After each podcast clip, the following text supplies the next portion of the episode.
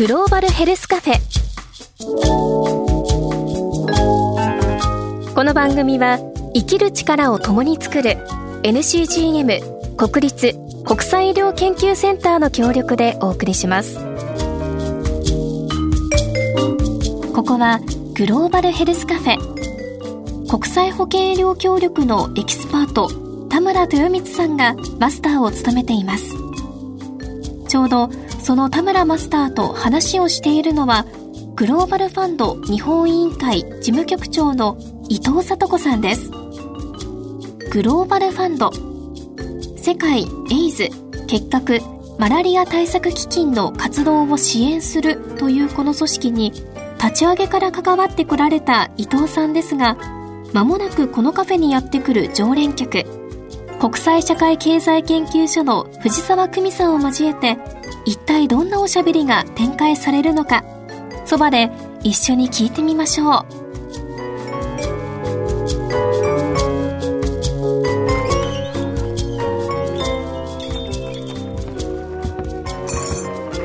マスターこんにちは。あ藤田さんいらっしゃい。こんにちは。あれ？こんにちは。伊藤聡子さんですよね。こんにちはご無沙汰してます。お久しぶりです。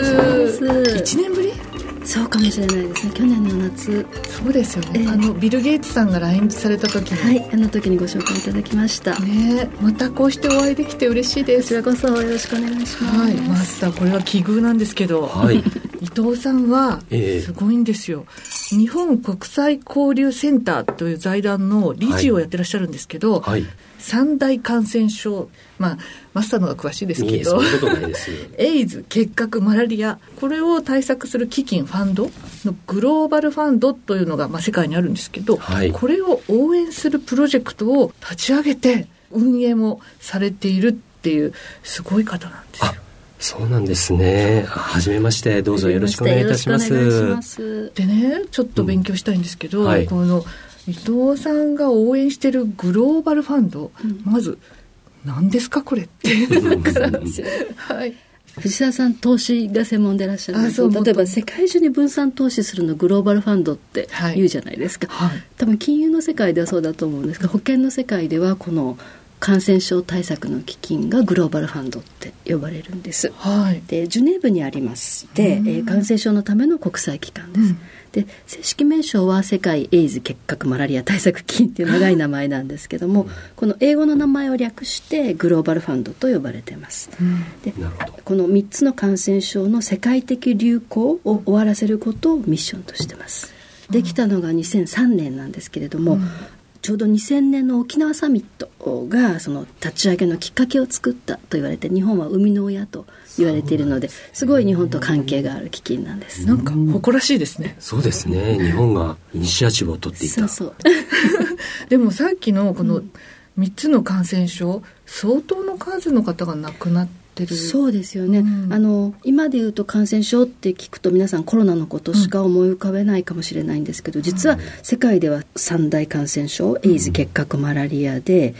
たくさんの方が亡くなってるんですね。でたくさんだっていうこともそうなんですけども実は長いっていうこともあのすごく大事で、コロナってとても私たち苦しみましたけど、まあ2年3年でなんとか収束をしている。けれどこのエイズ結核マラリアってもう何十年も結核とマラリアに至っては、エジプトのミイラの頃から痕跡があるんですね、エイズだって1980年代からですからもう40年になるんです。が、毎年毎年何百万人もが亡くなっている、あのコロナのように収束していないんですね。コロナっておそらく累積の死亡者数って500万人とか600万人の方が亡くなってらっしゃいますよね、20年ほど前このエイズ結核マラリアで毎年毎年ですよ。500万人とか600万人が亡くなっていた、今は年間250万人ぐらいが亡くなるまでちょうど半減したとこなんですが、まだ半減しかしていない。なるほど。はい、でまあ、ここの中の一つの感染症がマラリアなんですけど、ね、マスターってマラリアに感染したことあるんですって？はい。実はアフリカに出張した際にマラリアにかかりまして、まあ、僕自身はすぐに診断してもらって薬の恩恵にを受けられる環境にあったわけですけどもそうでない方々が、ね、やっぱりたくさんおられるっていうのは実感しますよね。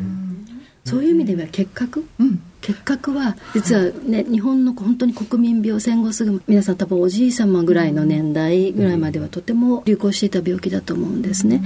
でまだ実は日本もあのようやく天満円国になったばかりでして結核は日本の問題でもあり続けている。なぜかというと日本どんどん高齢化してますよね、はい、そうするとかつて結核にかかった方が免疫で抑えられてるんです。高齢化とともにそれが免疫力が下がってきてえー、発症されるっていうことも多いので、うん、日本もまだまだあの結核は日本の問題でもある。そうですよね、えー、というところがあります。じゃあグローバルファンドの取り組みってなんか途上国の国の応援っていうだけじゃなくてやっぱり自分ごとにしてもっと見つめていくべきことですよね。でところでこのグローバルファンドを応援するっていうプロジェクトが伊藤さんがなさってるグローバルファンド日本委員会っていう、えはい、あの分かりにくいですよね、はい、グローバルファンドって年間40億ドルとか50億ドルを拠出する巨大な組織なんですけども実はジュネーブにしかオフィスを置かない、うん、できた時から決めてるんです、うん、いろんなところにたくさんあのオフィスを置いていくと、まあ、あの経費もかかりますね。なのでできるだけ管理コストを抑えて集めたお金はできるだけ多く途上国に出すっていう精神なんです。素晴らしい、えじゃあどうやってそうなん動かすの？結局そのグローバルファンドの趣旨に賛同する人たちがみんなで集まって応援団を作ってるんですね、パートナーシップって呼ばれてるんですけれども例えばアフリカ支援先ではその国の政府でしょ、うん保健省とか財務省の人たちそれから NGO の人たち、うん、その国で活動する国際機関の人たち、うん、企業、うん、当事者の人たち、こういう人たちがみんなで委員会を作ってグローフォンドのお金が入ってきたらどうやってこの自分たちはこれを運営して感染症対策をして、えー、どうやってその流行を抑えていくかっていうのはこの国の人たちが決めるんです。しかも官民連携で。で私たちそのドナー国の側も、あの我々のような委員会を作って、英語ではフレンズ・オブ・ザ・グローバル・ファンドというんですけれどもそのフレンズ組織を作ってそこが皆さん応援団となっていると。具体的に応援団って何をするんですか、はい、一つはやっぱり基金なので、うんはい、お金あってなんぼの世界なんです、なのできちっとお金が続くことがとても大事ですね。なぜかというと患者さんの命を支えてる薬だったり、はい、広がらないための予防や検査のお金なので、ある時にはあってない時にはないじゃない、きちっとやっぱりお金が安定してあることがとても大事なので毎年きちんと予算が出されるようにその政府や国会議員に理解を求めていくっていうのが私たちの大事な仕事です。なんで日本にとって税金でこの拠出していくことが大事なのかとかそういうきちっと理論立てて説明してあの政府や議員の方々に理解を求めていくっていうのが一つ。もう一つはこういった機会を利用させていただいたりして世論を作っていくっていうのが2つ目です、うん、もう一つは私たちあの日本とグローバルファンドの架け橋になってると思っていまして、はい、実はグローバルファンドの側に日本の政策を分かってもらう。あるいは欧米とは違うやはり文化とかコンテクストありますよね。あの日本がなぜ感染症対策にコミットするのかっていうやっぱり背景が違うので、そういうことをグローバルファンドの側にきちっと説明をしていく。そういう架け橋の役割かなと思ってます。そうか。伊藤さんみたいなこういう応援っていうプロジェクトを世界中でみんなグローバルファンドのためにやってらっしゃるんですか？そうですね、うん、すごいですよね。だって世界中でそういう応援団が生まれて、うん、その応援団がその地域国の政府にあの税金をちゃんと世界のために出してくださいって言うって、そんな素晴らしい動きをやる人がそんなに各国にいるんだと思って ちょっと感動した。ね、うん重要大切ですね。マスターの所属されている NCGM も実はグローバルファンドの活動に貢献されてるんですよね。そうですね。私どもの国際医療研究センターの方からは、うん、例えば HIV、結核、そしてマラリア、それぞれの専門の方が、そのお金が適切に流れるような技術的な審査のための委員会に入っておられます。へもっと増やした方がよくないですか？ね。どんどんどんどん日本人出てほしいなって思いますよね。ねでも今までこのグローバルファンドというのは三大感染症、はいだったけどでもコロナがあったじゃないですか。あの、コロナの感染症の後って何か変化はあったんですか？そうですね。あのコロナの最中の話と終わった後の話あの2つ申し上げますと、うん、2020年の3月ですよねパンデミックになった、ね、あの頃にもうすぐに動き出していて、うん、同じ感染症なので特に結核は呼吸器の感染症で同じなので、まず一番最初になったもうお金が年間何十億ドルと流れている、うん、そこの中の一部を使途変更して、コロナに使っていいよっていうのもすぐ出したんですね。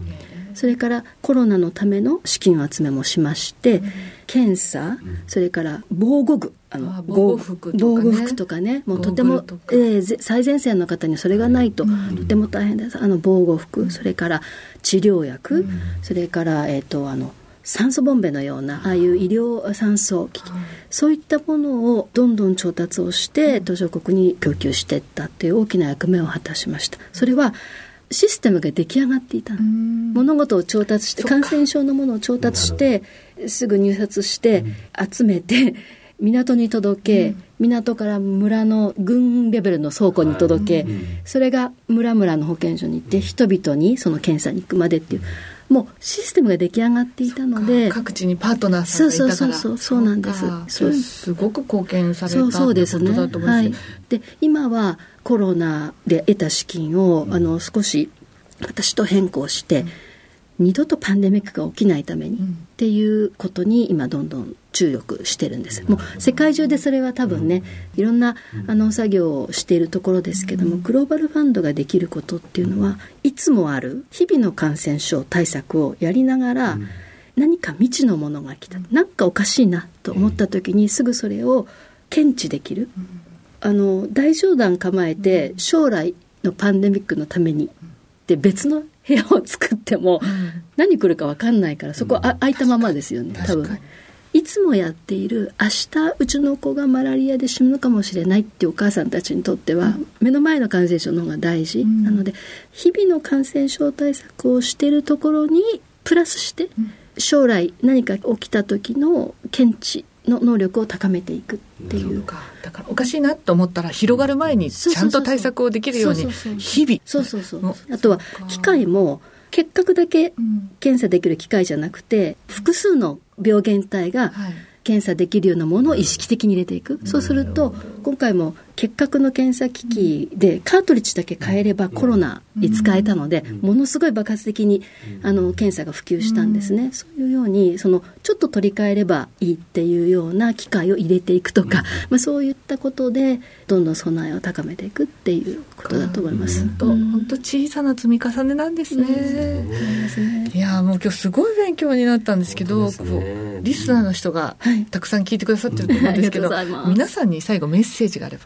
そうですね、うん、グローバルファンドっていう組織を、うん、あの知っていただいて、うん、まあ、私たちの税金でお金があの拠出されて、まあ、これだけ多くの人の命を救っているって、いいなと思ってくださった方は地元の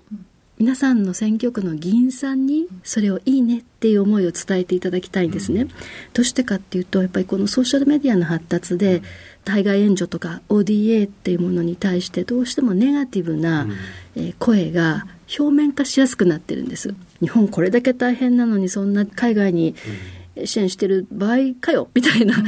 そういうメッセージが流れるっていうことがやはり日本政府の方とか議員にものすごく影響してると私たちは思っていて。でもそうじゃない。こういうことってとても大事だよねって命はどこにいても同じだよね、いいじゃない。ってこれを日本が作った基金ね生みの親の基金でこうやってお金を出していくこと、いい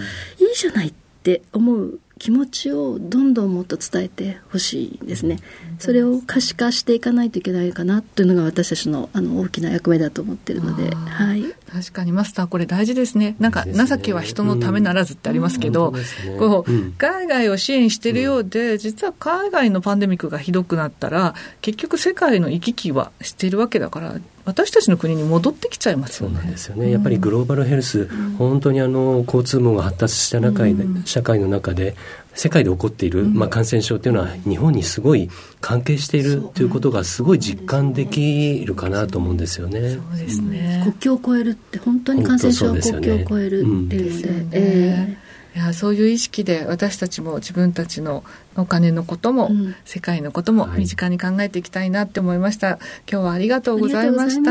ありがとうございました。ありがとうございました。今回はグローバルファンド日本委員会事務局長の伊藤聡子さんにお話を伺いました、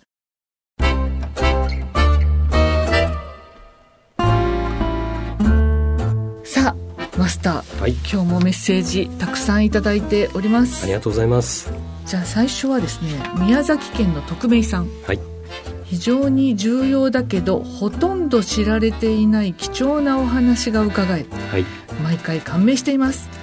月1の放送なのが残念です。いつまでも続けてほしい番組です。なんとありがたいお言葉でしょうか。ぜひ今後も聞いていただけると嬉しいです。ありがとうございます、ね、来月からは週1とかにはなんないですよね。はい。そして、はい誰にしましょう。もこちゃんね、新潟県から。グローバルヘルスが国際社会の重要課題であることが番組を通じて理解が進みました。ありがとうございます。グローバルヘルスカフェ、うん、世界の健康課題について今後も話し合っていきたいですね。本当ですね、はい、こういうのグローバルヘルスって言葉知ってるよっていう人が増えると嬉しいな。嬉しいな、はい、そして静岡県のあんちゃん。あんちゃんいつも楽しく素敵な情報提供ありがとうございます。これからも頑張ってください。だって。ありがとうございます。やっぱりあの皆様のあの言葉非常にあの今後の、うん、あ力になりますね。ありがとうございます、ね、頑張りましょう。さあ、はい、プレゼント。すごい盛りだくさんなんですけど、えー、そうなんですね。今回はですね、はい。えー、私ども国際医療研究センターいろんなところに出張に行きますがモンゴルコンゴ民主共和国ベトナムそしてカンボジアから、えー、少しずつポーチですとか、はい。キーホルダーとか、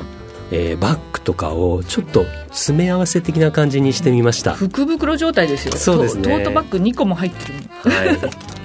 すごい。これをプレゼント、はい、ということで、はい、まああの今日のようにコメントメッセージたくさんいただけますとですね、はい、その中からどなたかにお送りをするということになっておりまして、はい、えー、当選者の発表はプレゼントの発送をもって変えさせていただきますのでメッセージ読んでいただいたから届くよってわけではないと。かもしれませんね、うん、楽しみに皆様お待ちくださいませ。メッセージ待ってますって。じゃあまたいつものようにフランス語でマスターお願いいたします。あおなたんぼメッセもう毎回何言ってるかはわからないけれども待っておりますので マスター今日もありがとうございました。ありがとうございました。